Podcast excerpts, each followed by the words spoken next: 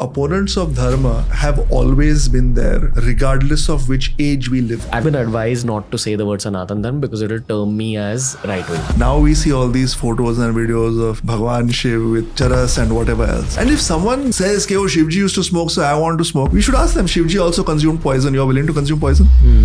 A pujari who's performing these pujas and havans, what changes in that pujari's reality? That Havan is very interesting. Lose track of everyone apart from the puja and the Agni. So, when you look at the picture of the divine, you will see that form in the fire. Clearly, the same form of Devi in the photo is the same form in the fire. To truly see Bhagwan, we need knowledge. So, this deep philosophy is embedded in the process of puja. This answers the age old question that children ask their parents while we're performing pujas. Why are we doing this? And the parents usually say, Chup karke kar. This is the actual answer. Yeah, there is a deep core of Sanatan Bharat that wants to hear the word Sanatan, that live it in their heart but are afraid to say it on their lips. That's so true. Goosebumps. We've had so many spiritualists come on the show and talk about ancient Indian culture.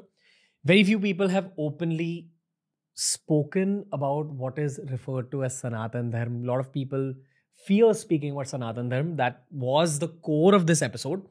But if you've seen any of our episodes with Om Dhumatkar, you know what an articulate human he is. He's able to explain extremely complex concepts in the simplest of ways.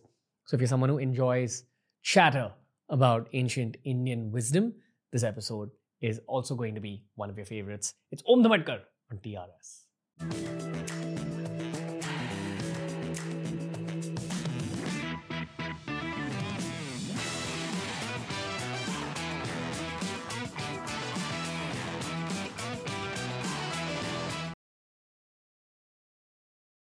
We are back, baby. Mr. Om Dhumatkar in the house. Is the baby addressed to me or to everyone in general? It's to the universe, Okay. to all of uh, what Dharma encapsulates. Very good to be back. Thank you for having me. Thank you for being back in the studio. I think for me, while I will extract a- a lot of information from you because you had a very eventful year, um, this is just kind of a catch up for me. Like I didn't talk to you outside, I didn't talk to you much here, so that we can speak on camera. Uh, the things you're forced to do as a podcaster. I love these public therapy sessions. They're the best. Actually, you say that therapy sessions, they're actually satsang. I love it. Satsang. Yeah. What does the word satsang, mean? Satsang is a combination of two Sanskrit words. Sat means truth, Sang means company. And actually, satsang can be the path to liberation as well. The great spiritual master Adi Shankaracharya said, Satsangatve nisangatvam nisangatve nirmohatvam nirmohatve nishalatattvam nishalatatve jivan mukti. That in the course of satsang, you get out of bad company, nisang. As a result of getting out of bad company, nisang, you get out of moha or delusion, nirmoha. Nirmohatve nishalatattvam. As a result of getting out of delusion, we are firm in our convictions, our spiritual convictions. And as a result of being firm in our spiritual convictions, uh, nishalatattvam, nishalatattve, jivan mukti. We are liberated in this lifetime itself. So, satsang is the path to liberation. But it's the elimination of bad company that begins this process. It no, it keep good company, bad company falls on itself. What does that mean? It means that if we want to detach ourselves from the lower, one way to do it is by trying to throw everything away, getting rid of things. But it's difficult because even if I may know that something is bad for me, I still have attachment to it. I still like it. I might have friends who are not right for me. They're not right for this chapter of my life. They're not right for where I want to go. But I still have some great memories with them. I still have some form of attach- attachment to them. And if I reject them, then it's hurtful at both ends. It'll hurt me, it'll hurt them. The right way to do it is to attach to something that is greater. And then the lower attachments fall away on their own. If you think about in our childhood, when we were four or five years old, we all had some toy, some car, some stuffed bunny. That was our favorite thing. We could not live without it. We used to go for birthday parties also. There was one, you know, half dead little stuffed animal with us. But everyone thought it was, you know, dirty, but we loved it. It was our best thing. What happened?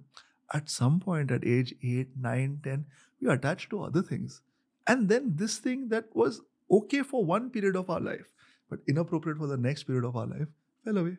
This is the same thing. Good Sangha achieves that. Now, there are some really transcendental Puranic stories about what Sangha can do. But we'll see how the conversation goes and we can share them at the right time. I wonder what the stories are.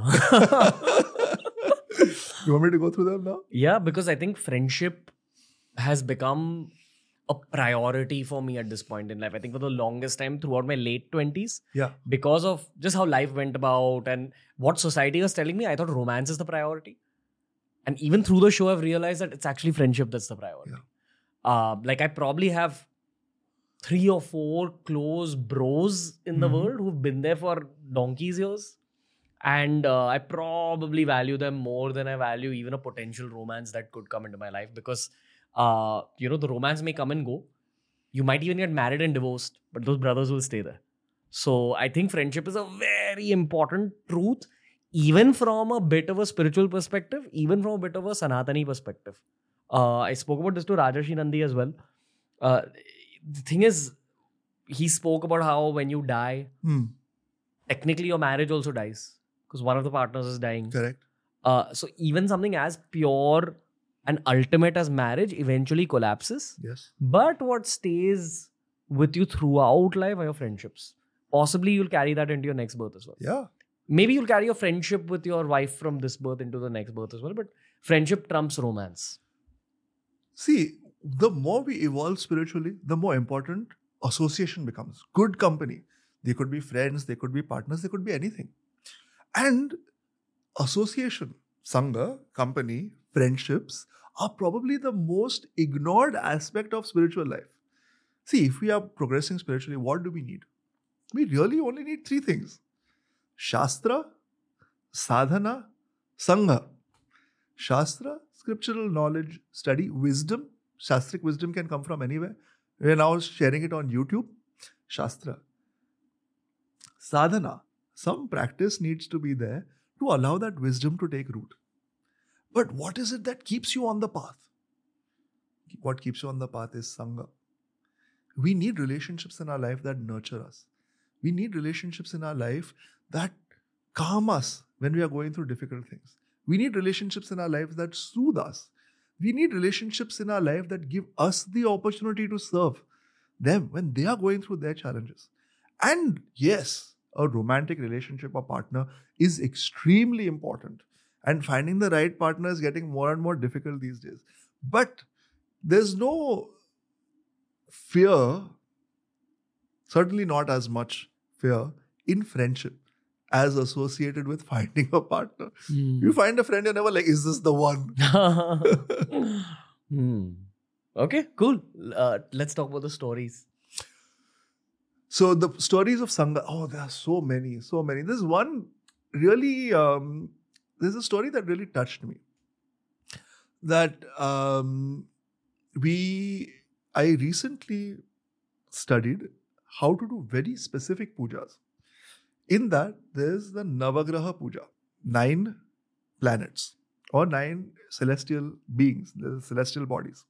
Center of that is Surya, and then you have Chandra, Shukra, and so on. So all of the celestial bodies that we recognize. Shani, that everyone is so scared of. Just to be clear, Guru. Sun, Moon, Venus, Mercury, uh, Mars, Saturn, Mars, Saturn, uh, Rahu, Ketu. Jupiter. Yeah. So um, Rahu, Ketu. Sun, Moon, Mars, Venus, um, Saturn, Jupiter, Rahu, and Ketu. And there's one more which I'm missing. Mercury. Mercury, huh? Mercury, yes. So Rahu and Ketu are very interesting. What are Rahu and Ketu celestially speaking? So, uh, celestially speaking, they don't have a visible presence, which is what makes them very interesting. Because all of the other entities are entities that are there in the solar system. And solar system is now a Western phrase. But Saurya Mandal predates the idea of the sun being at the center of the solar system by several thousands of years. Now, in the Saurya Mandal, we have Rahu and Ketu. Rahu and Ketu were um, originally one being that ended up being headless. So the head became one being and the body became another being. And this incident occurred during the churning of the ocean. So in Vishnu Puran, there's an episode where auspiciousness, everything that is good, disappears from creation, not just from the earth. So both the devas and asuras need something to bring it back. And they are facing into their own annihilation. So they want the nectar of immortality as the ultimate goal. So they go to Shri Vishnu and say, We need to find this nectar of immortality. So Vishnu says, Okay, I will be, I will take the form of a giant tortoise. On my back, place a mountain. On that, around that mountain, wrap a snake. On one side of the snake are the devatas, the other side of the snake are asuras, and start churning. So this Kshir Sagar, which we visualize as the ocean of milk, which is sometimes is referred to as the Milky Way as well, as a cosmic celestial Wow. presence and arrangement. Um, in that, the churning starts. So on one side, the devas are pulling, the other side, the asuras are pulling. So this sort of movement. And what ends up happening is from this ocean, through the process of churning, a number of things start to emerge. Now, what is this? Bhagwan, in the form of Kurma, the um, tortoise, is the underlying reality that gives on which everything takes place. The mountain is our body.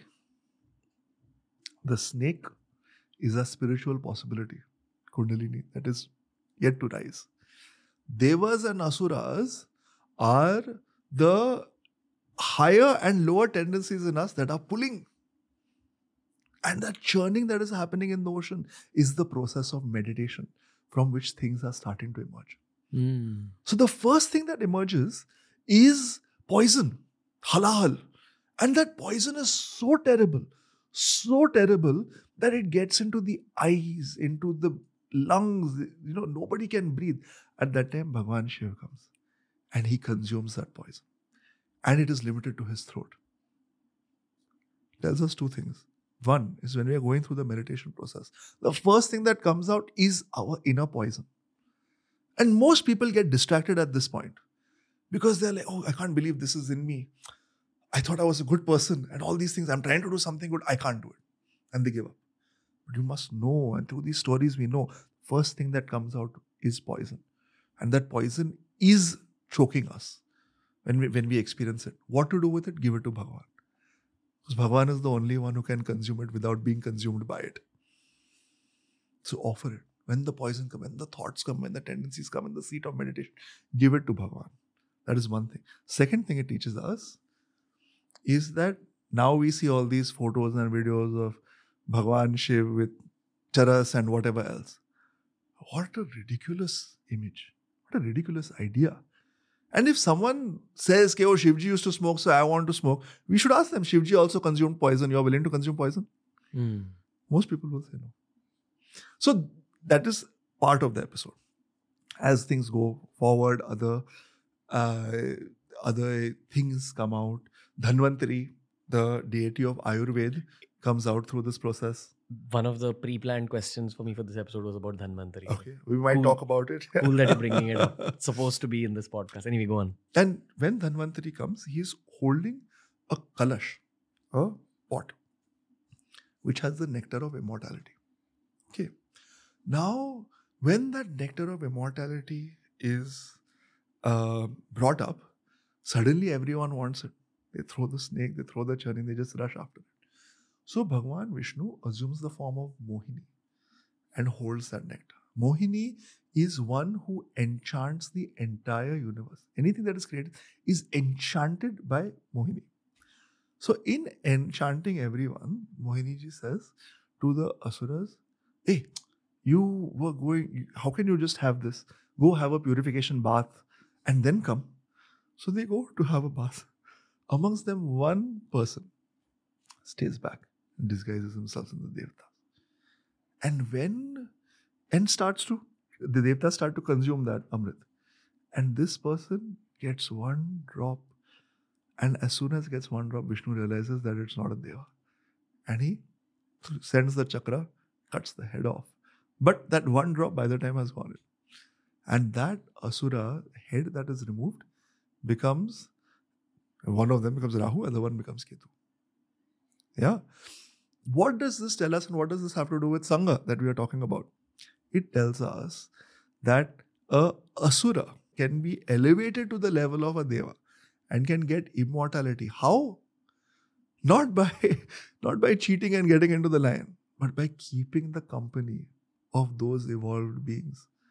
As a result of being in that company, Rahu and Ketu, that was born as an Asura, has been elevated. Now, one may believe that there are Devas, Asuras, head was cut off, nectar of immortality. But the fundamental idea is this good company can transform our lives. We have to only seek it out. Okay. Uh, whose company were you in for the past one year? You had something eventful that happened in your life. There's a lot that happened in the last one year. Um, Again, some small context on what you are professionally yeah. uh, for people who are seeing you for the first time. We've done two episodes, but there might may be audiences who've not seen the older episodes. Yeah, and it's been a moment, and the channel has grown so much. So I um, work as a managing director at a bank in the UK. Uh, I head up strategy for the UK's largest commercial bank. Uh, it's a lot of fun, and um, I've lived in the UK for the last 18 years. The last few weeks in India have probably been the longest that I've been in India since I was a since I was in my teenage years. Uh, alongside all of that, I have been uh, a practitioner of uh, Hinduism in its most general sense uh, all my life, but specifically since I was at university. So that process is also now 16 or 17 years old. Um, and it has made a huge, almost, I would say, fundamental contribution to who I am today both in my inner space as well as the work that I do and what I have achieved professionally. So, to put it in very simple terms, I am there, I am here professionally because of Dharma and it's the service of Dharma that has made me. So, one interesting thing that happened this year is that that service of Dharma took a outward facing form in the sense that whatever insights that I had from my practice and life experiences, I used to absorb in myself and keep to myself. And in COVID, there was a small Bhagavad Gita group that we started. And that group then encouraged me to start putting it on Instagram. At which point, we had a conversation, I think in September of last year. Uh, and we had another conversation at the end of last year when I was in Mumbai. And then, off of the back of that, we launched a new YouTube channel speaking about first the Bhagavad Gita, going in depth exploring it from a very practical perspective. How can millennials, how can Gen Z people apply this knowledge in their lives? And we found in depth scriptural references to challenges that we have today, Hmm. like anxiety, like anger, like nofap, brahmacharya. We made three videos with exact detailed scriptural references from Bhagavad Gita. So the Hmm. idea was let's not make this text intimidating. Let's make it accessible. And let's make it as an entry point so people understand if they want to go deeper, there are many organizations that can take, take it deeper. Mm. But it's intimidating. So we started with Bhagavad Gita. And earlier this year, we also started Hanuman Chalisa. So one one chopai of the Hanuman Chalisa, we are explaining in detail and linking it back to the fundamental ideas, the foundations of Hinduism. Who is Bhagavan? Who am I? What is my relationship with the divine? What is the nature of karma? How do I evolve? How do I manifest? How do I overcome the challenges in life? So that's been a very, very wonderful journey. Why were you in Kerala? so you've jumped a few months ahead. So I've spent the last two and a half months in Kerala. Uh, I've taken a sabbatical from work to be able to do this. Uh, I was at an ashram that is maintained by Chinmaya Mission. I've been associated with the Chinmaya Mission many years. My spiritual journey, in one sense, 17 years ago, started with them. And um, I they used to run this course to teach you how to become a pandit for six months. They used to teach you all the pujas, all the vidhis in detail. Now, this has been an area of interest for me for pretty much my entire life. Let's take a small pause. How many pujas are there? As many as you want there to be. So, I'll give you a, a, basic um, idea. There are multiple manifestations of the divine. that are worshipped in specific ways.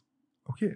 Now, Adi Shankaracharya, who is one of the foundational pillars of Hinduism as we see it today, had um, proposed a path called Shan Mata, where there are six manifestations of the divine that are worshipped as access to the highest Shiva, Vishnu, Devi, Ganapati, Kumara, and Surya. What is Kumara? Kumara is uh, Skanda. Okay. Kartikeya. Kartikeya, exactly. So six. Uh, these are, and of course, they have their own manifestations. So each of these deities have their own specific pujas. In addition to these pujas, you have Navagraha pujas that are undertaken for um, for any auspicious activity, right? And that includes Rahu and Ketu, as we were talking about. In addition to that, you have what are known as havans or homas. Now, havans and homas are performed again in worship of these deities, and you also have yagyas, which sometimes are used interchangeably with havans and homas, but they are not. They are much more detailed. There's a there's a very very uh, deep and rigorous process that goes into performing a yagya that takes multiple days, multiple people, which one person doing a homa can never achieve. Yeah. And So, like a Havan is a micro yagya. in one respect, yes, both involve fire and invocation of fire and offerings into the fire. But a yagya can take multiple days. A yagya requires the yajmans to be married. Homa doesn't require the yajmans to be married. Yajman is Yajmans are the people who are participating. who are yeah, who have sponsored it, for lack of a better phrase. Okay. Homa doesn't require for the yajmans to be married. Yagya requires for them to be married. Homa, you can take the agni from your diya, or you can even not that people do it that much. Normally, you just take it from your diya and light from there. Yagya to produce agni, there's a very specific process and instrument that is required. You have to kindle that wood and create that flame. You cannot just take it from somewhere else. In a proper yagya, the entire Yagyashala is burnt at the end of it. The entire Yagyashala, the entire venue, in, which has bamboos and thatched roofs and everything, and it's huge. It's got multiple spaces. That whole thing is set alight. And people assume that it, this no longer happens in India because it's so deliver, uh, so detailed, but it does. Where does it happen? Is there eh, wherever there is very detailed tantra practice in particular, there this type of yagya takes place. I know of one that took place in Kerala uh, not too long ago. Unfortunately, I wasn't able to visit because I was in London. But my dream is to go once at least to experience that. Um, speaking about tantra practice now, I think even the listeners are actually kind of educated on it because of all the Rajarshi Nandi episodes. But basically, when someone does a normal mantra, you're getting some sort of spiritual progress. When you Yes. meditate using that mantra, you get deeper spiritual progress. Then there are certain mantras which are even more powerful. So is it fair to say that a havan is a much larger bomb of progress and then a yagna, how do you say it? Yagya. Yagya uh, is a an atom bomb of progress. You can say that. You can say that. And what I will say is these are processes that are worth experiencing rather than understanding it theoretically. Because then what the words that we used just now, they actually become an inner experience. The level of opening that takes place inside is very, very different. So, for example, I've been performing pujas for many years now, but I learned how to perform a havan recently.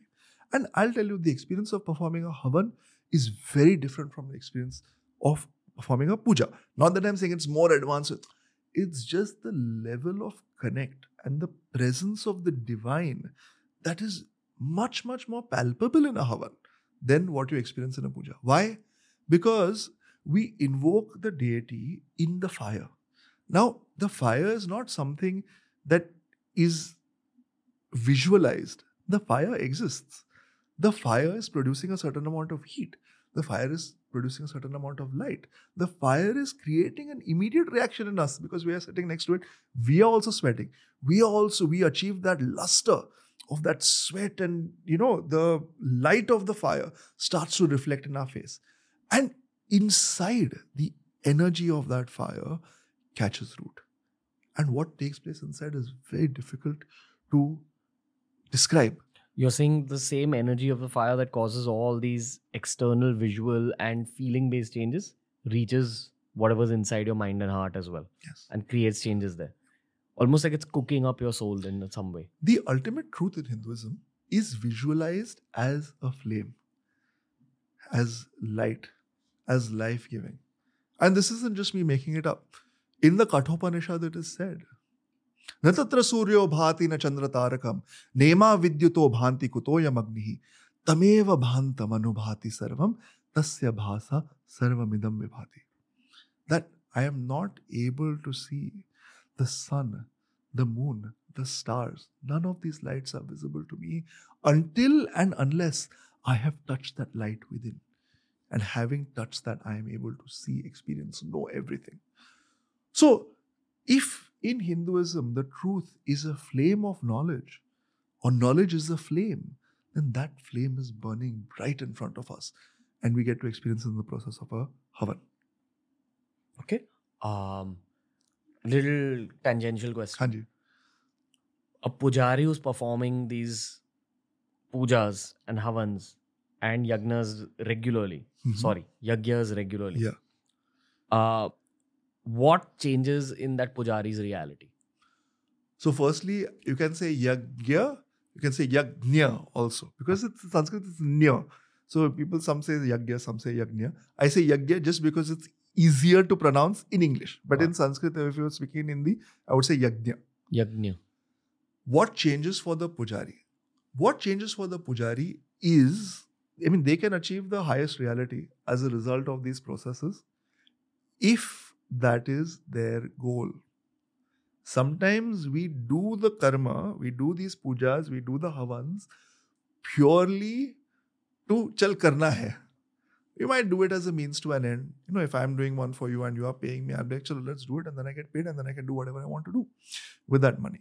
Or it might be that I'm so familiar with it, I just do what needs to be done, get, get done with the process, and, and move forward. But someone who is doing it properly to achieve the right energetic outcome, one has to invest a certain amount of our energy into the process.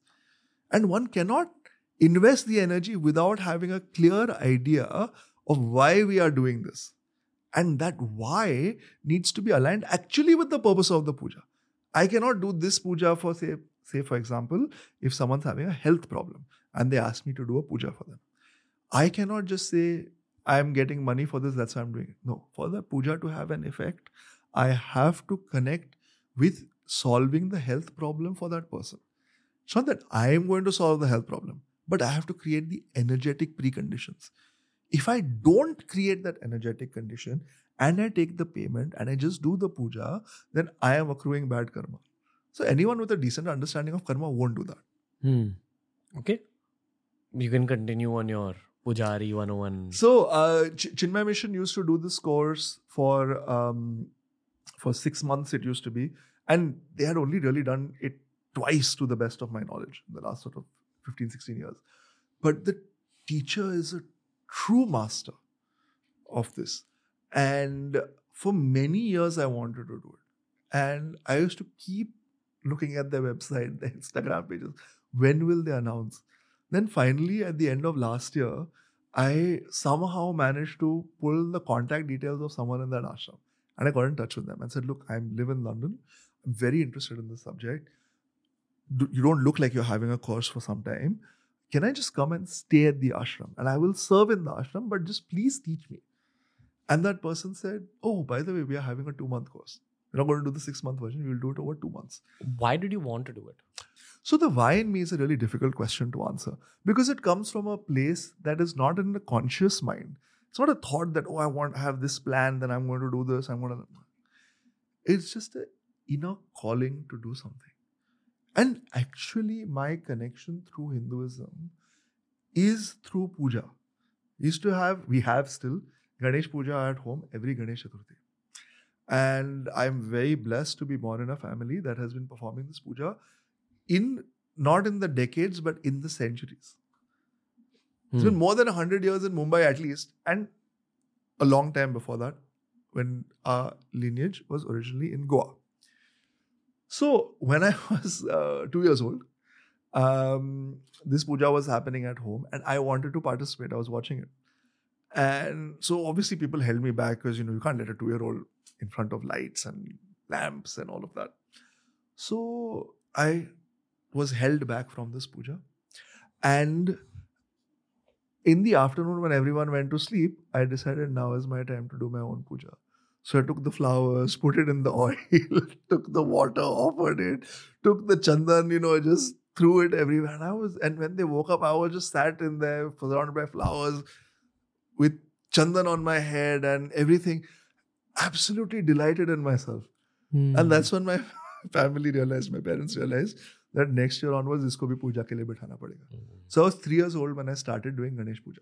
Hmm. And then it reached a point about uh, more than six six years ago or something that I started doing it on my own. But what had happened is I had this knowledge of Vedanta, of the scriptures that I had obtained about starting about 16, 17 years ago. And then I had a separate understanding of puja and the process. And I had a certain inner experience from performing those pujas. But those two was, it was difficult to reconcile. I mean, I could have used my own uh, understanding to do that. But it's different when you have a authorized master teaching you this is the process, this is the meaning, this is the experience that it means it is meant to generate. This is the philosophical understanding that one should have when performing the puja. Like what? For example, in any puja, there are three or four stages of the puja. The first stage is Purva Purvanga puja. Then you have where you it's a preparatory stage. Then you have Avahanam, which is the invite of the deity to come, where there's a specific process that the pujari has to undergo, which involves their own chakra. I don't want to use the word awakening because that now means something very different on the internet, but utilization of energy through their chakras Wow. to be able to invoke the deity in the vigraha, in the form that we see in front of us. That is the second stage. The third stage is the um, upachar. Upachar can be five, panchopachar, can be 16, shodashopachar, or it could be even as many as we want. Upachars are offerings.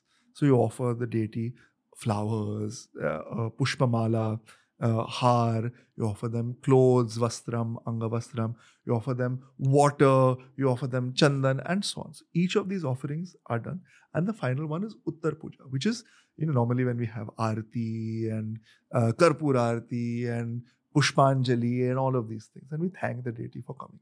So those are the four broad phases of the puja. Now you asked me about the mood in which the puja is done. Now the mood is set in the Purvanga Puja itself. There is a part of the process called Atma Puja. Atma Puja s- tells us how the pujari, in what inner space the pujari is going to be when performing the puja. And it's different for every puja? No, it's the same. But I'm holding back on giving all the information because some of this has to be practiced to be understood. But I'll give it in brief. Your Atma Puja can also be of great depth. See, each of the stages of the puja can be done in huge amount of detail. You can do a puja in 30 minutes. You can do a puja in three hours. You can do a puja in three days also, if you want. So the Atma Puja step is similar. This can go into as much depth as you want. So there are very specific processes of meditation where you see the presence of the divinity in your heart. But ordinarily, if we are doing Atma Puja, there's a very beautiful mantra that is chanted. Deho devalayaf prokto, jivo deva sanatanaha. त्यजेद अज्ञान निर्माल्यम सोहम भावेन पूजयेत देह body देवालय प्रोक्तो is a temple devalaya who is the deity in the temple? Jiva the individualized jiva deva. Is deva. When? Not now not while doing the puja not when they reach realization. Sanatana has always been divine. The inner space of the person performing the puja has always been divine. So therefore, why is how do they perform this puja? Tyajed Agnana Nirmalyam by releasing the waste product of agyan, which is ignorance. Soham bhavena pujayet. Soham, you have been doing this Soham meditation for many years. Soham is I am that. I am the supreme reality. With that bhava, I undertake the puja. So, a seasoned practitioner will aim to undertake the puja as a process of connecting their current identity, which is, you know, Om, Ranveer, whoever else, Pujari, banker turned Pujari. They want to connect that. They want to almost discard that identity and identify with the Supreme. It's Two very simple examples. One is when I'm doing a havan, I lose, even when I do a havan, I always explain what is going to happen at the start of the havan. And I tell everyone that this is the process. Some of what I've already shared, there's a Purvanga Puja and so on. I share some details about how we invoke the deity into the fire. And I say to them, I'm giving you this information now. As we go along, I may explain a little, but at one point, the Kriya will take over and I won't explain. And what happens in that process is that um, the I lose track of the room. I lose track of everyone apart from the puja and the agni. And one interesting thing happened recently when we did a uh, did a havan for Maha Ashtami in Navratri. We did a Durga Mahavan. I said to the people who were there that havan is very interesting because we get to experience the presence of the divine in the Agni. That when you offer Naivedya to a Vigraha, for example, the Vigraha consumes the Vigraha is what we normally call a Murti. But Vigraha has its own meaning. Vishesh Graha means the home of the divine, a special home for the divine is created in that form so that the divine can reside there and it's energized. So, when we do Vigraha Puja, and offer Naivedya to it, food to it, the Vigraha is consuming that food in its pranic form. So we say, consume this food, look at this food, we draw its attention to the food, and then we offer it, each of the pranas, pranayasva, panayasva, vanasva. When we are doing havan, we are actually offering the food into the Agni, so the deity is directly consuming the food, not just its pranic element. And I said this, I was like, the presence of the deity can be seen. When you sometimes when you look at the picture of the divine you will see that form in the fire. And there was someone there who didn't believe me. And then we did the whole kriya. They experienced what had to be experienced. And at the end of it when someone whoever there was someone who took pictures uh, you know multiple people were there they all taking pictures. There was one picture in which clearly you could see devi in fact it's there on my instagram there's devi is there in a photo and in the middle there's the Havan Kund, and the last remnants of the fire are there you can see clearly that the same form of Devi in the photo is the same form in the fire, with a khadga, with a sword, and sat on a lion and so on. So these experiences are there. That's and I'm sharing this because other people have also experienced it. So that is one thing that happens. Second thing, one uh, people say to me that when I'm performing a puja, especially when it goes into the more intense stages of it. Like, you know, later in the puja, my face becomes very stony. Like it becomes almost expressionless. And someone asked me why. And this is a person who has watched me do puja for many years. And someone who I consider close to me. And I had to share to them that your our experience of who we are loosens. The presence of the deity takes over so much that actually we have to work extra hard to hold ourselves together. Mm. So when I do Ganesh Puja, for example, Ganesh Chaturthi, the day after, the day before, I do it with the idea of communing with Bhagwan in a way where Bhagwan comes, Bhagwan is served, everyone else who comes, they are served. But my communion is those two days, which powers the remaining 363 days to then come back for two more days of Ganesh Chaturthi. The reason I'm asking you about all these things in so much depth is because not every listener who's listening to this is going to perform pujas with the intensity that you do. Yeah. But I'm sure that people can gain something for the pujas that they perform at home from this conversation. Definitely. At least from an emotional perspective or a intention perspective. Yeah. The point of puja is not to transact with Bhagwan. People say, I'm doing this puja for this purpose. Fine, we can have an intention, we can have a sankalpa, we can aim to manifest it. But we're not transacting that I will give you 100 coconuts, give me, give me a house. People say, I'll give you 100 coconuts, give me a house. What is the value of a house? What is the value of 100 coconuts? And Bhagwan has provided everything. Doesn't need coconuts from us. Hmm. Doesn't need sweets from us. Doesn't need gold from us even. What Bhagwan needs from us is bhava. Are you willing to give yourself through the puja? Are you able to recognize the presence of divinity and through that recognition offer? That is the purpose of puja. See, one need not do elaborate pujas. If one has the ability to sit for pujas, has the desire, has the love for it, is able to take that level of energy, please do it. But not everyone else can do it.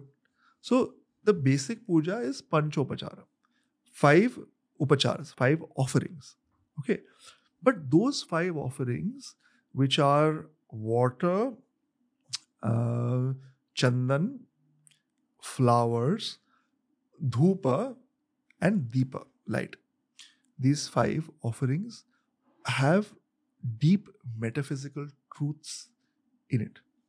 And when we offer, we are offering not just the object but the meaning behind it. So the five offerings, pancha, panchopachar, represent pancha mahabhuta, the five elements, and we offer those five elements. And we recognize that those five elements have come from the divine and are merging back. So there's the there's an independent divine presence from which five elements arise. This entire world comes. We offer those back, and then the entire creation merges into that divine. So when we offer water, jalam, so five, one of the five elements. Earth is represented by gandham, by chandan, by sandalwood.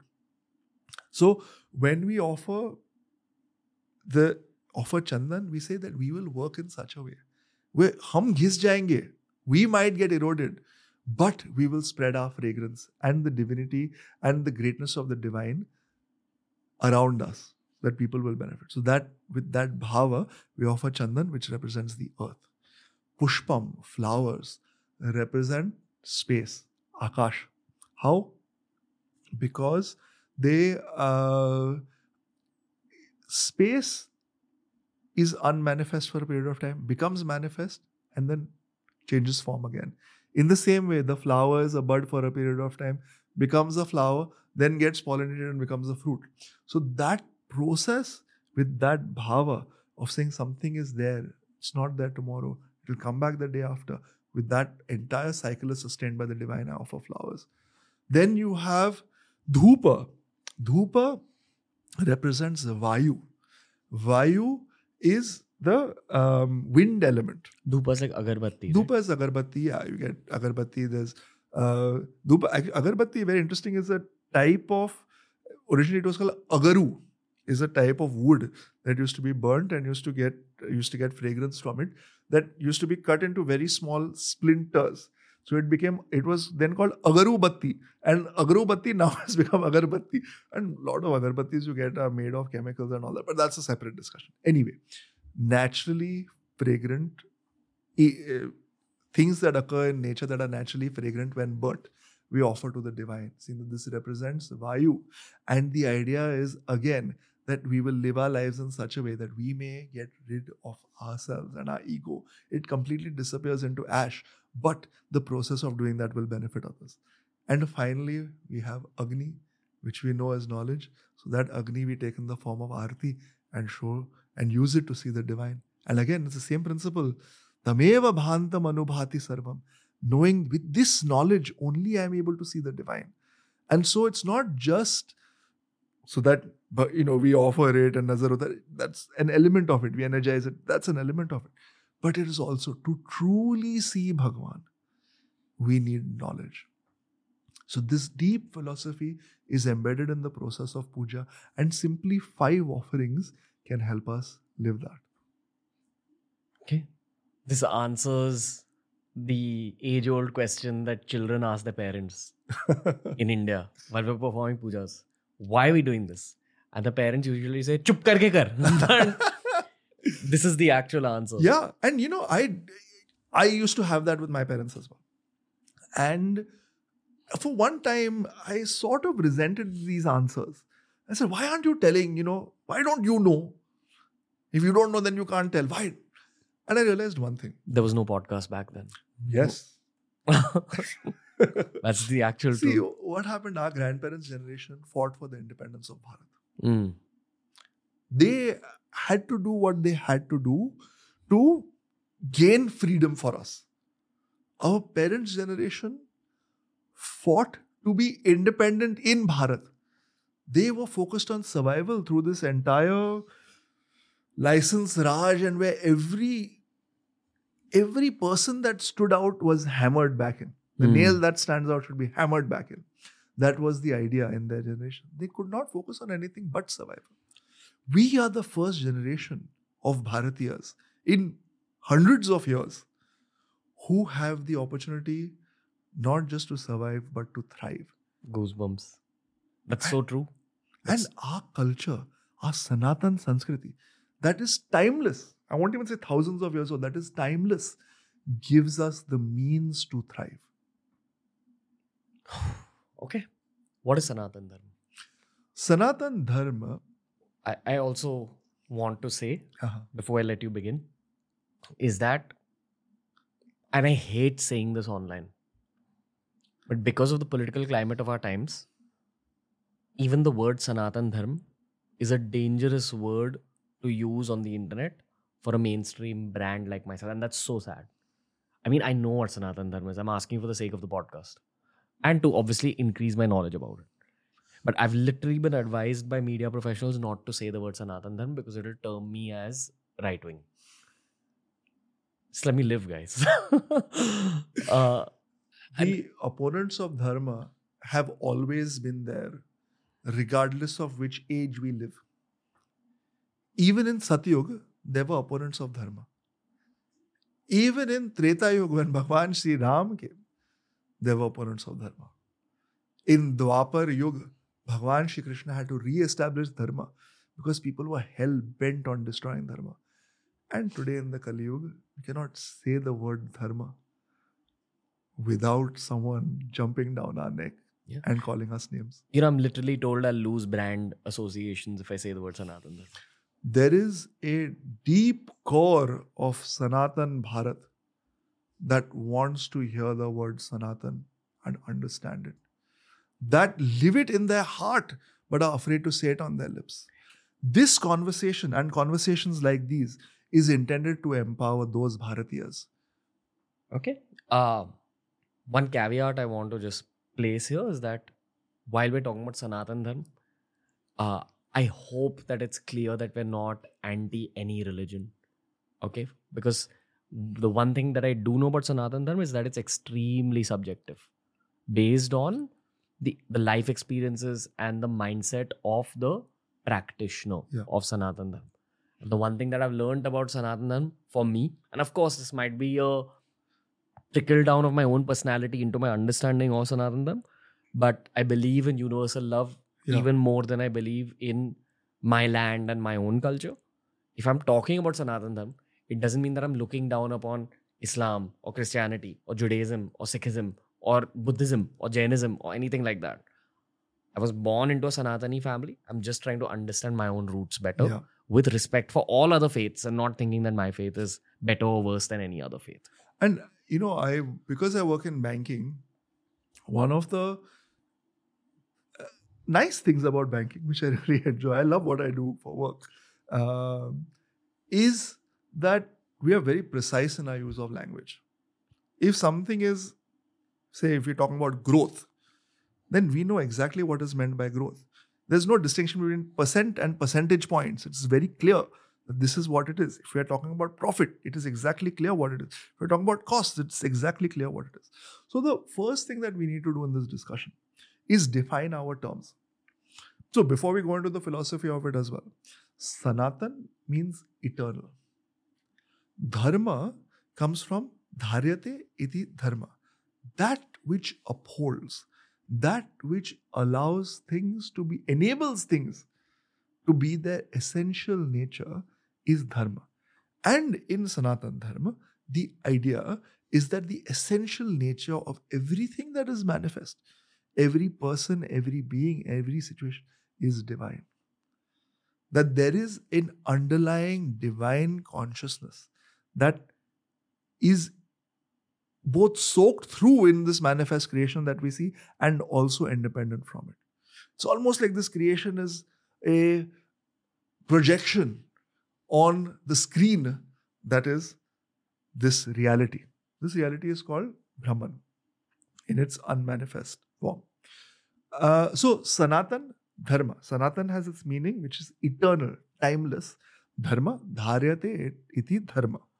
And religion comes from the Latin word which means to reconnect.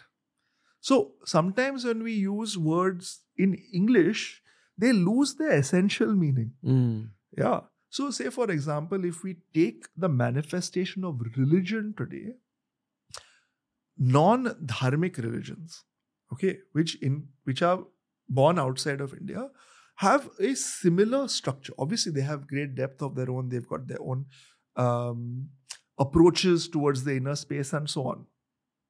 But there's a broad structure that is relatively um, uh, replicable in some ways, which is that there's a prophet, there is a book, or there is a series of sort of directives, and there is a theology around that, around the meaning of life, who is the divine, how to connect with the divine, what are the meditative processes. So there are relatively bounded elements. Okay. Sanatan Dharma is not like that. Sanatan Dharma is, I visualize Sanatan Dharma as like a mother with open arms that embraces her children in all of their manifestations. So in Sanatan Dharma, we have multiple different theologies. And not only do they coexist, but they recognize the validity of others. What does that mean? Within Hinduism, we have a theology that is called Vaishnavism, which says Vishnu is supreme. Within that, we will have people who say Krishna is supreme. Within that, we will see people who have Ram is supreme. Then you have another separate one, Shaivism. Shiva is supreme. You have a separate one, which is Shaktism, Shaktapath. It says Devi is supreme. But they are not sitting here at war with each other. Why? Because all of those multiple different theologies, not the best word in the world because it's got its own connotations, but we are speaking English, so we Limit- use it. Limitations of the English language. Exactly. All of these different theologies are connected by the Vedas and a wider body of Hindu scripture that includes the Upanishads, Puranas, and uh, Itihasas. And all of these different theologies, theologies will buy into those. And as a result, they are nourished by it. And because this is a dharma of principles, not a religion of rules, those principles have been re established over and over again based on the time and period. In the Treta Yuga, we needed a Rama to come. In the Dwapar Yuga, we needed a Shri Krishna to come. Each, our religion survives and remains connected to its foundational Vedic principles because we have the ability to regenerate. Otherwise, what attacks Hindu Dharma, Sanatan Dharma has faced, how much has been destroyed.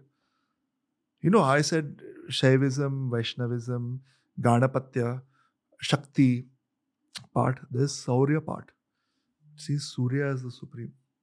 That what is left of that now is Chhath Puja that happens in Bihar and Uttar Pradesh and that part of the country.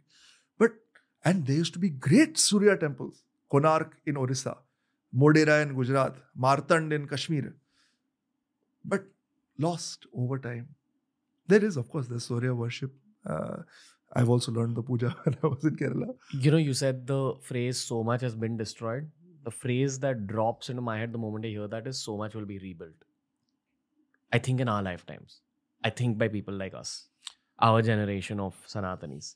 Not to feed my own ego or your ego or our ego through this. I just feel it's Sanatani duty almost to rebuild things. We, when we serve dharma, dharma nourishes us.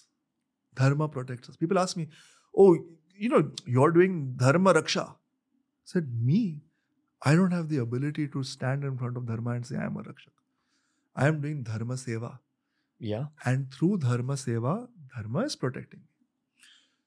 And we should understand why we should do dharma seva. We should not do dharma seva because we, just because we are born into a certain um, into a certain framework. We should do dharma seva because dharma addresses the essential questions of life. Why are we here? How do we have relationships? How do we navigate the challenges that come through? How do I deal with anxiety? How do I keep focused on my goal? How do I deal with heartbreak? All of these things are addressed by dharma, and at each level in addressing it, it lifts our perspective. Dharma is something that is not just spoken in the peace of this podcast studio. It is not just spoken of in the quietude of the Himalayas, in the serenity of an ashram in the forest. No, dharma is something that serves us even on the battlefield of Kurukshetra, where horses are neighing, elephants are trumpeting, conches are blowing, swords are rattling. In the middle of all of that, Arjuna can completely break down and surrender to Bhagwan, and Bhagwan will deliver the message of dharma. That dharma will serve him, not just in that battle, but continues to serve us in the battles of our lives 5,000 years later. Yeah. You know, I've had a blessed experience doing this show in general. This episode included, but I've had Palga Rinpoche who spoke about Buddhist thought. I've not had a Jain monk yet. The intention is to have Jain monk, but I've discussed Jainism with some of my Jain friends. I've had some Sikhi experts. These are all Indic religions. They originated out of our land. I personally feel in so many ways they're all connected to each other so deeply. Of course, currently there are political differences, etc. Uh, the masses often look at it as you versus me. I'm not saying all of the masses, but sections of the masses want to fight more than they want to build bridges. Uh, but in truth, the Indic religions are all deeply connected to each other. Yeah. There's deep brotherhood. There is a great Jain master by the name of Sri Rakesh Bhai Jhaveri, who is based in Mumbai. He he's he speaks in Gujarati. Uh, in his pravachans, obviously he can speak English and he's a very erudite speaker in English as well. But his pravachans on the Bhagavad Gita, on Narada Bhakti Sutra, on Ashtavakra Gita, on Bhaja Govindam have helped me understand Hindu texts deeply. And actually, I, I used to listen to his talks on Narad Bhakti Sutra, for example. Then I used to go and read my Guru Swami Chinmayananda's commentary, and they were the same. Mm. Yeah. So yes, there is there are doctrinary differences. I'll give you one example.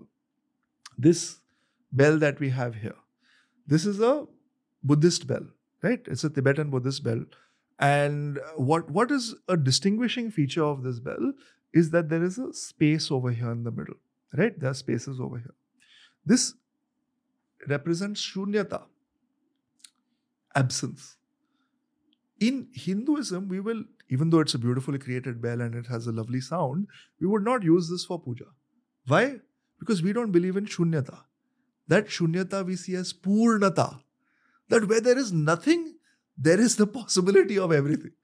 Now, very narrow, very narrow spiritual difference, but an important spiritual difference, right? does that stop us having this over here? Does that stop us appreciating its beauty? Does that stop us having a meditative experience when whoever gifted this to, I think it's Palga Rinpoche, Yeah. when he uses it in his worship? No, we see that beauty. And one of the things that all spiritualists must bear in mind is that the goal of our spirituality is to overcome our ego, not to create a new ego that I'm a spiritual person. And it's a very sharp razor's edge to walk. Because the moment we start to say, I am spiritual, we are in danger of losing ourselves. Hmm. And I'll tell you this from personal experience. I there was a period of three or four days after a long period of meditation where I came out, I came out of that period of meditation, came back to Mumbai, uh, came back into the city environment, and I, for whatever reason, I started using the phrase "I am a creator" with regards to the work that I do on YouTube, the seva that I do on YouTube, and immediately my entire focus just it was like someone pulled a plug and everything just drained out. Why? Because i used to always use the phrase i am a seeker. The point of doing this is to seek and to continue seeking. I am not even a te- i wouldn't even say i am a teacher. Definitely not a creator. I am a seeker and i am seeking in public. And all of us as spiritualists must bear in mind and really walk this path so that we don't create a new spiritual ego because that will get so close to the finish line and hold ourselves back from crossing it. Okay.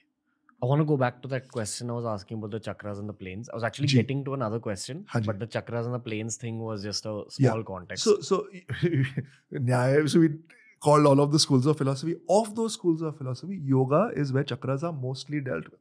Okay. Okay. um, the question I was going for was actually about those planes of existence, Yeah. Which I believe I've spoken to Gauranga Das Prabhu Yeah. about as well. And each of those planes is governed by a different deity. Hanji. Like the plane from which you get your root chakra is governed by Ganpati. Yeah. Uh, and then I don't remember the exact Yeah. Yeah. allocation of different deities, but each chakra is governed by a different deity. Yeah. Okay. The reason I'm even bringing this up, one, is that it's a cool kind of thing to Uh. bring up. The second reason is um, through Rajarshi Nandi and through all the Tantra conversations, I've realized how alive the deities are. Yeah. How they have their own thought. I would go as far as saying intention or wishes. Mhm. Uh, they have their own sense of consciousness. Okay.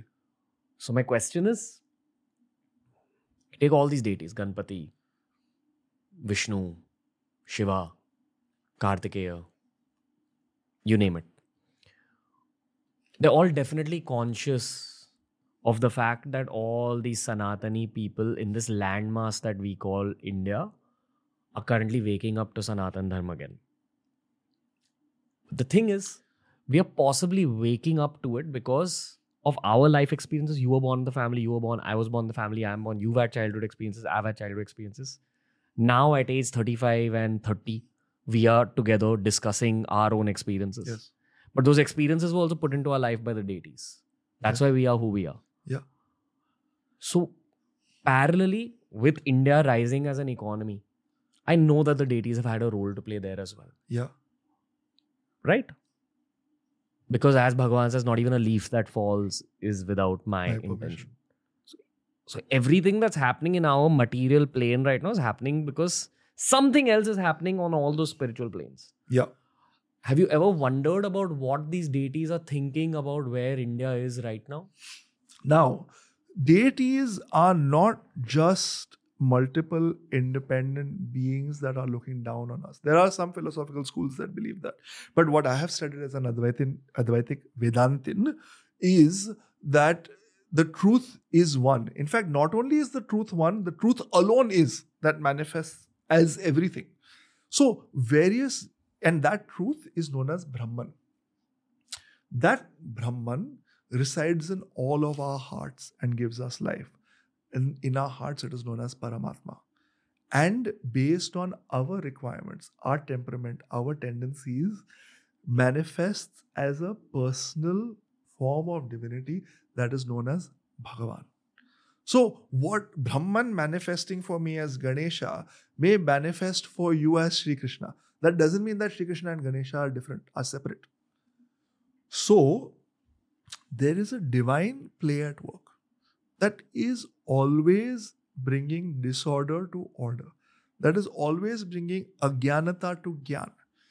And sometimes that is done through the process of enlightenment, sometimes that is done through the process of danda, punishment. And these cycles continue. So we are now in a process, I feel, of great change. And we can see it in our life experiences, in the world around us. There's so much that is changing in a matter of months that would have taken decades to change in previous ages.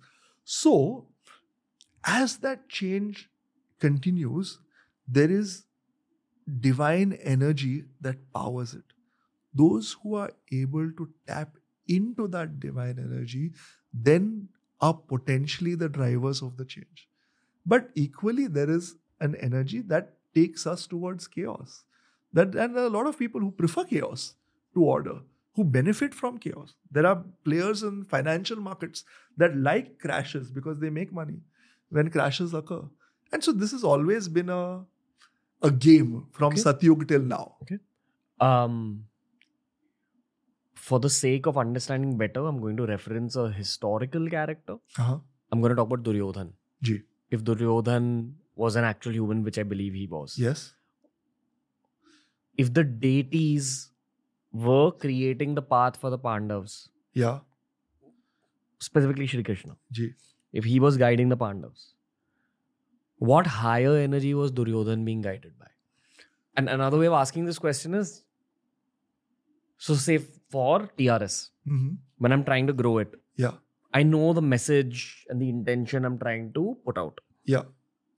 I'm trying to popularize Sanatani thought in many ways because I feel generations of Indians before me were not able to, Yeah. even if they wanted to. Now I have technology, I will amplify Sanatani philosophy Yes. because it's helped me. Yeah. I also face opposition. Yeah.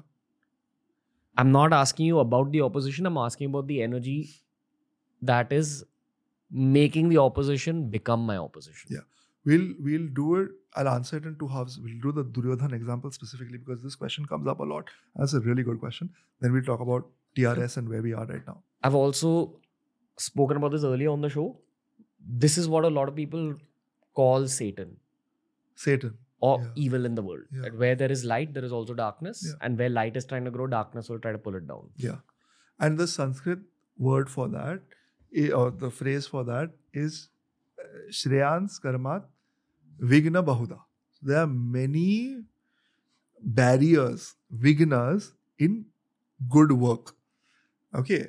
Now, if you look at Duryodhan, Duryodhan and Arjun at their core were enlivened by the same divine principle, Paramatma.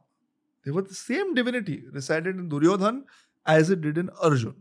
But Duryodhan was a collection of karma that had come down to him as his prarabdha and were reinforced by the choices that he made in life that took him down that path. The divinity, divine Bhagavan, deities, nobody guided him to that path. In fact, what facilities Arjun had, same facilities Duryodhan also had. They had the same guru, Had the same Bhishma Pitamaha. Same. Bhishma Pitamaha was an enlightened master. He gave us Vishnu Sahasranam. So the same access, same access to Bhagavan Shri Krishna. Parshuram was also there in Bharat at that time. And they also had good relationships with um, uh, Balabhadra. Um, and so, in the same circumstances, two people end up in two different ways. Why? Because of their choices. And because people of influence make poor choices that have have multiplied impacts on society, the divine needs to manifest and set that right. Not just Duryodhan, the same thing happened with Ravan. The same thing happened n number of times. Have Dashavatars, and there are other avatars of other deities also that have ended up performing the same purpose, uh, fulfilling the same purpose. So the core is divine. But what causes people to act that way is not the deities trying to engineer it like puppet masters, Hmm. but the choices that those beings are making. Now, if you come to the current scenario, we have not just been born in this age. We have been born multiple times in previous ages, in different genders, in different countries, in different cultures. But what has got us to this point is some desire in our hearts, as you say, to spread the message of Sanatan. And spread why to spread the Sanatan message? Why? Because it serves humanity. Not because I'm flogging a certain brand of philosophy. Yeah. Because truly it has uplifted me. It has uplifted everyone I've seen around. And as there's evidence to say that it has uplifted generations of people before. So that desire has always been there. It has grown in our heart. And today, that desire has fructified into a mechanism that allows us to fulfill that purpose. And if you see, the most enduring work is those who act without ego. Some of the most enduring work in humanity was created when there were no podcasts, there was no communication. Christ, for example, was nailed to the cross. And on that cross, he was able to say, Forgive them, Lord, for they know not what they do. Do you think he was identified with that body that was nailed? And because of that lack of identification, his thought process continues for thousands of years. Krishna, when he gave the Bhagavad Gita, did not sign it off made by Krishna. It was given fully identified with the divine, not with this physical manifestation at all. And that message of the Bhagavad Gita resonates till today. Not just the message, but even the activities. And so, if you look at the journey of just of TRS, of your specific journey, been doing it for eight, nine years now. Nine years later, yeah, yes, there are many ways you are the same person, but in many fundamental ways, you are no longer that the man that started this journey. And because you have been willing to let go of that version of you that no longer serves your purpose in life, not only have you been able to grow inside, but you have been able to grow outside. And not only have you been able to grow outside, but you've been able to give other people space and a platform for their own personal growth. What is the enemy in this process? The enemy is ego. And it's a very hard thing to try and understand because we live in a world and our brains are constructed in such a way that we need to see opposites. We need to see X versus Y. But if you see, if you go into depth into some of our scriptures, you realize that what covered someone's access to the divine was not that someone was an entirely black, uh, entirely uh, dark minded, evil person, but that they had allowed their own inner divinity to be shrouded by their ego. If you take the example, now we spoke about Duryodhan and Arjun having the same access. Another example is Ram and Ravan. Now, I'm not one of these people who says that Ravan was a, you know, a, a good person that has been misunderstood. No, no, no. Ravan is the anti-hero of the story. But it's not as if Ravan was wholly evil in the way that we have been accustomed to hearing in the English language or in that sort of thought that we inherited from um, years of colonization. But we have to recognize that Ravan was an accomplished sadhaka. He had achieved lots of siddhis with his sadhana. He had uh, achieved darshan of his divine Lord. Imagine, we are not in that place where we can do that. He had achieved a lot, he had done years and years and years, eons of penance to achieve some of the strength that he had. But what was his downfall? His downfall was his ego. And when we say ego, it, in its English word context, it comes up comes up as pride. Yes, pride is part of it. That's abhiman. But in Sanskrit, the word itself gives us the meaning. Ahankar is the word for ego. It means what? Aham karta. I am the doer.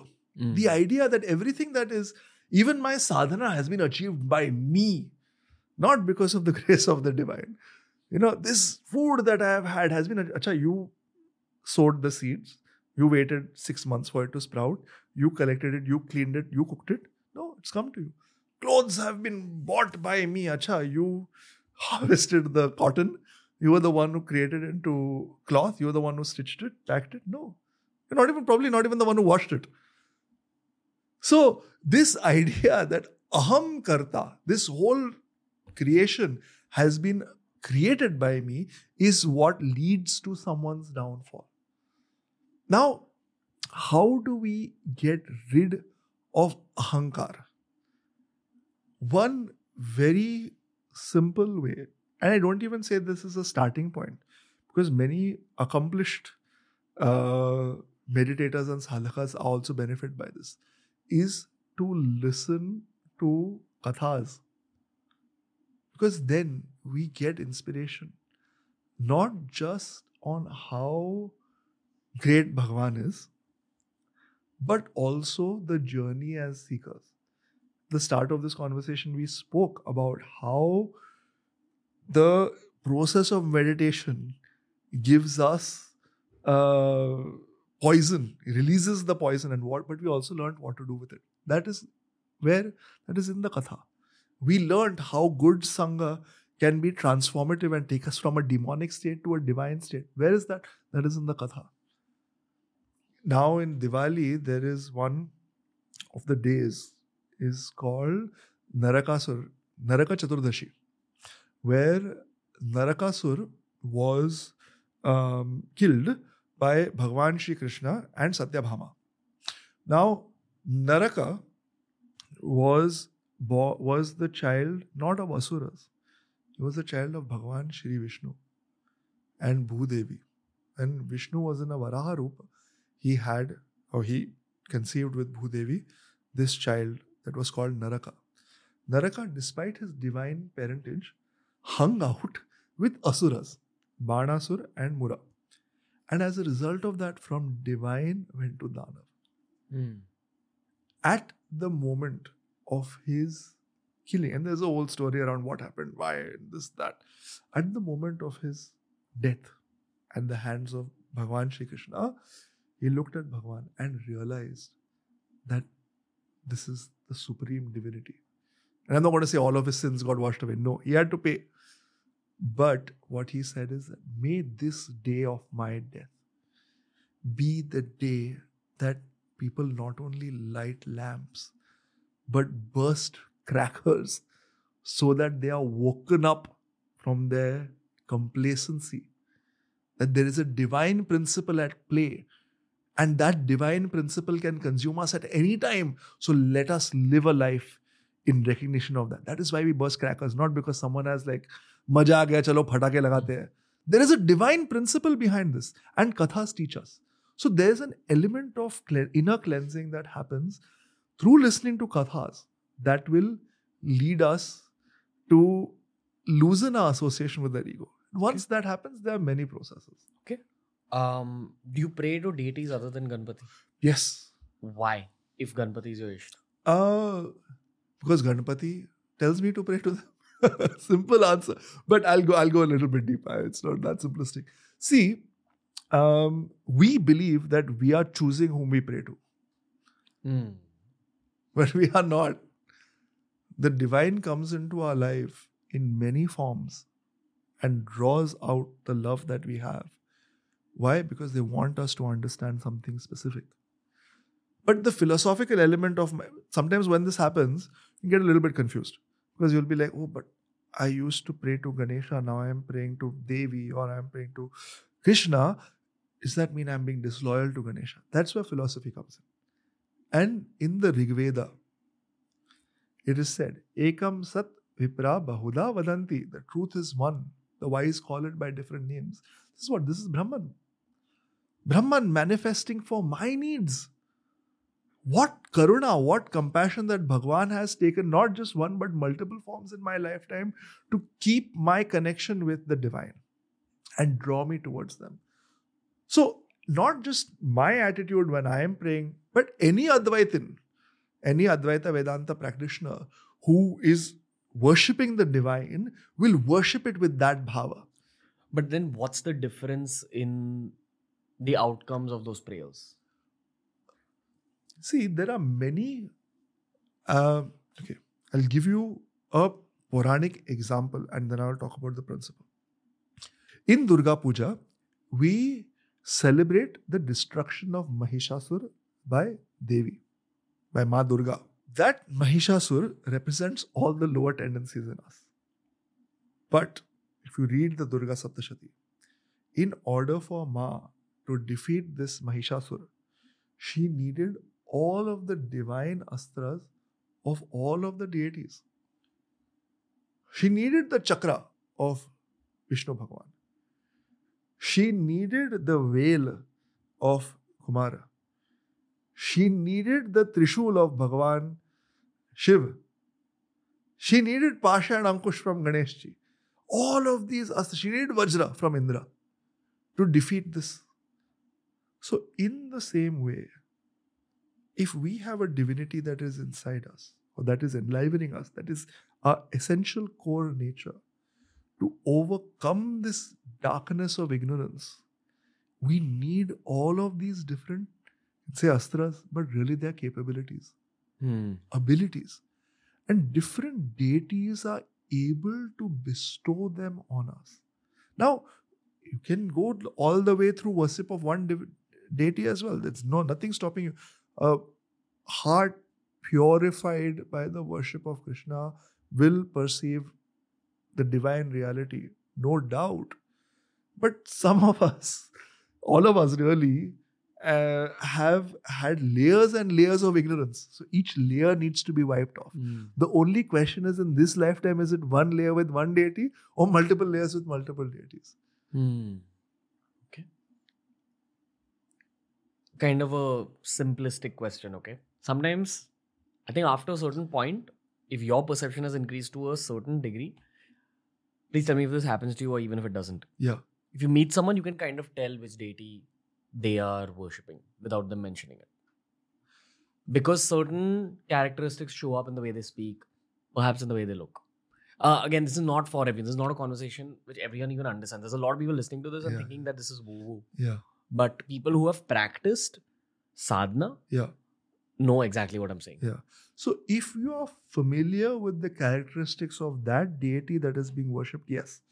So say for example, I have a, f- um, if I worship uh, Shri Ganesh, okay, and I haven't really ever worshipped Narasimhaji, then if someone is worshipping Narasimhaji, I may not be able to recognize it.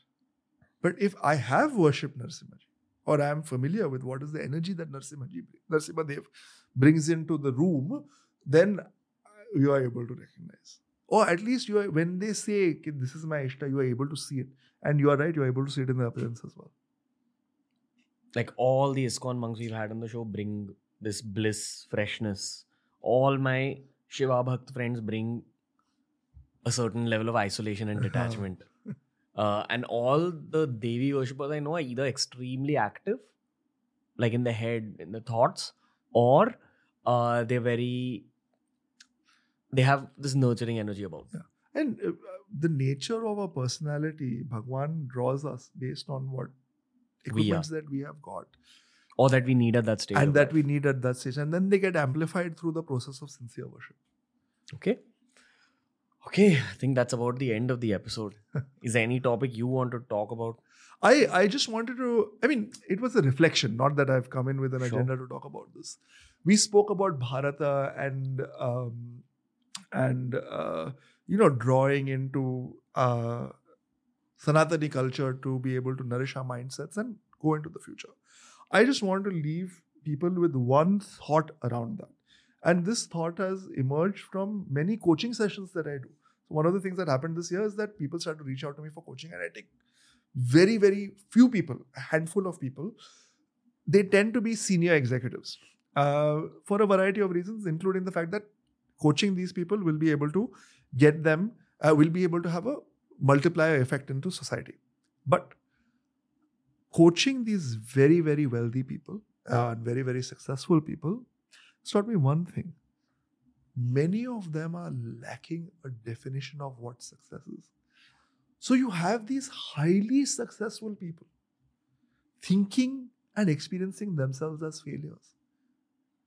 And one of the things that we do in the process is to reorient themselves and see themselves both as the success that they are, but also then being able to maximize their potential and being able to know when is enough. So these are the three things. Now, why am I mentioning this? Because obviously, I am one person, we cannot coach everyone. Not everyone wants coaching.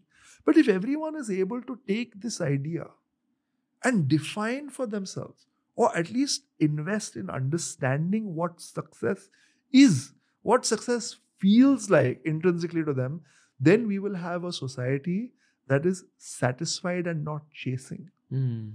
And as a result of that satisfaction, they will feel abundant and give more. If I'm constantly chasing, then even if I have a lot, I want more because I'm trying to fill a bottomless pit. But if I'm satisfied in myself, I feel successful, I feel happy, I am able to give more.